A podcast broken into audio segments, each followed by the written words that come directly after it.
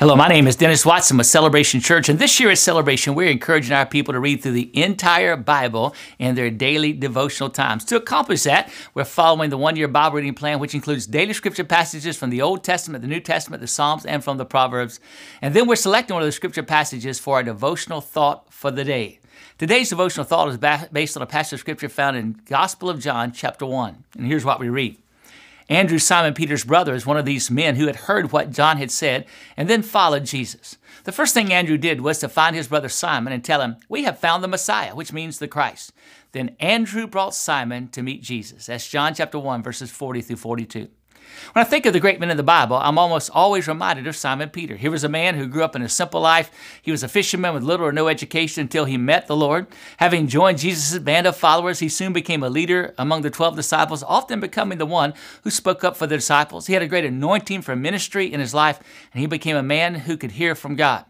Even though Simon Peter failed the Lord in the temple courtyard while Jesus was being tried, he acknowledged that failure and rebounded from it and resumed a leadership role among the followers of Jesus. In fact, on the day of Pentecost, it was Peter, filled with the Spirit of God, who preached the message that resulted in 3,000 conversions to Christianity. You can read about that in Acts chapter 2. Shortly thereafter, he preached again, and 5,000 people were saved.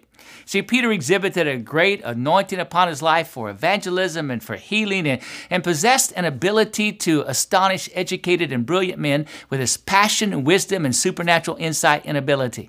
He was also a man who was bold, passionate, and undeterred by threats or even persecution in his Christian ministry. Simon Peter became the first and most visible leader in the early years following Jesus' resurrection and ascension, and tradition has it that he even became the bishop of the church in Rome. So let me ask you a question. Whom do you know that has come from an indistinguishable background uh, to rise to a great position of influence and leadership in the world and the kingdom of God? Well, Simon Peter's story is a great example of how the Lord can take nobodies and turn them into somebodies. Have you ever considered the fact, however, that we wouldn't have had Simon Peter and his wonderful story of success in the kingdom of God if his brother Andrew hadn't told him about Jesus and invited him to come and meet the Lord? The Bible says in John 1 the first thing Andrew did was to find his brother Simon and tell him, We have found the Messiah. Then Andrew brought Simon to meet Jesus. So here's another question for you Who told you about the Lord? And who invited you to come and meet the Lord? Whoever that was, they, like Andrew, have been a key contributor to whatever accomplishments you have experienced in your life.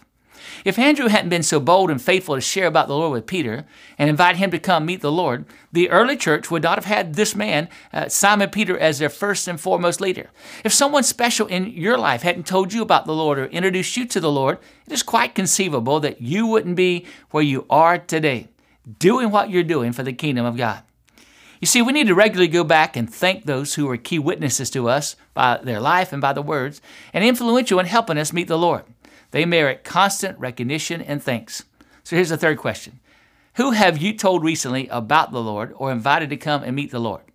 You see, we don't know the possibilities and potential in the lives of the people that we meet, uh, that the Lord desires to use in great and mighty ways in His kingdom. Therefore, we must always be ready and willing to share our faith and to share the Lord with others, because He is going to place people in our paths who have the potential to become great leaders in the kingdom of God, just like Simon Peter. As you pray today, thank the Lord for the people who influenced you to put your faith and trust in the Lord. And if you can, contact them to thank them personally. Also, ask the Lord to help you be sensitive to those around you, taking advantage of every opportunity to tell people about the Lord.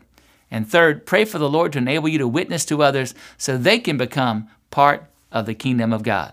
Thanks for joining us today. Please join us again tomorrow as we continue our journey through the Bible.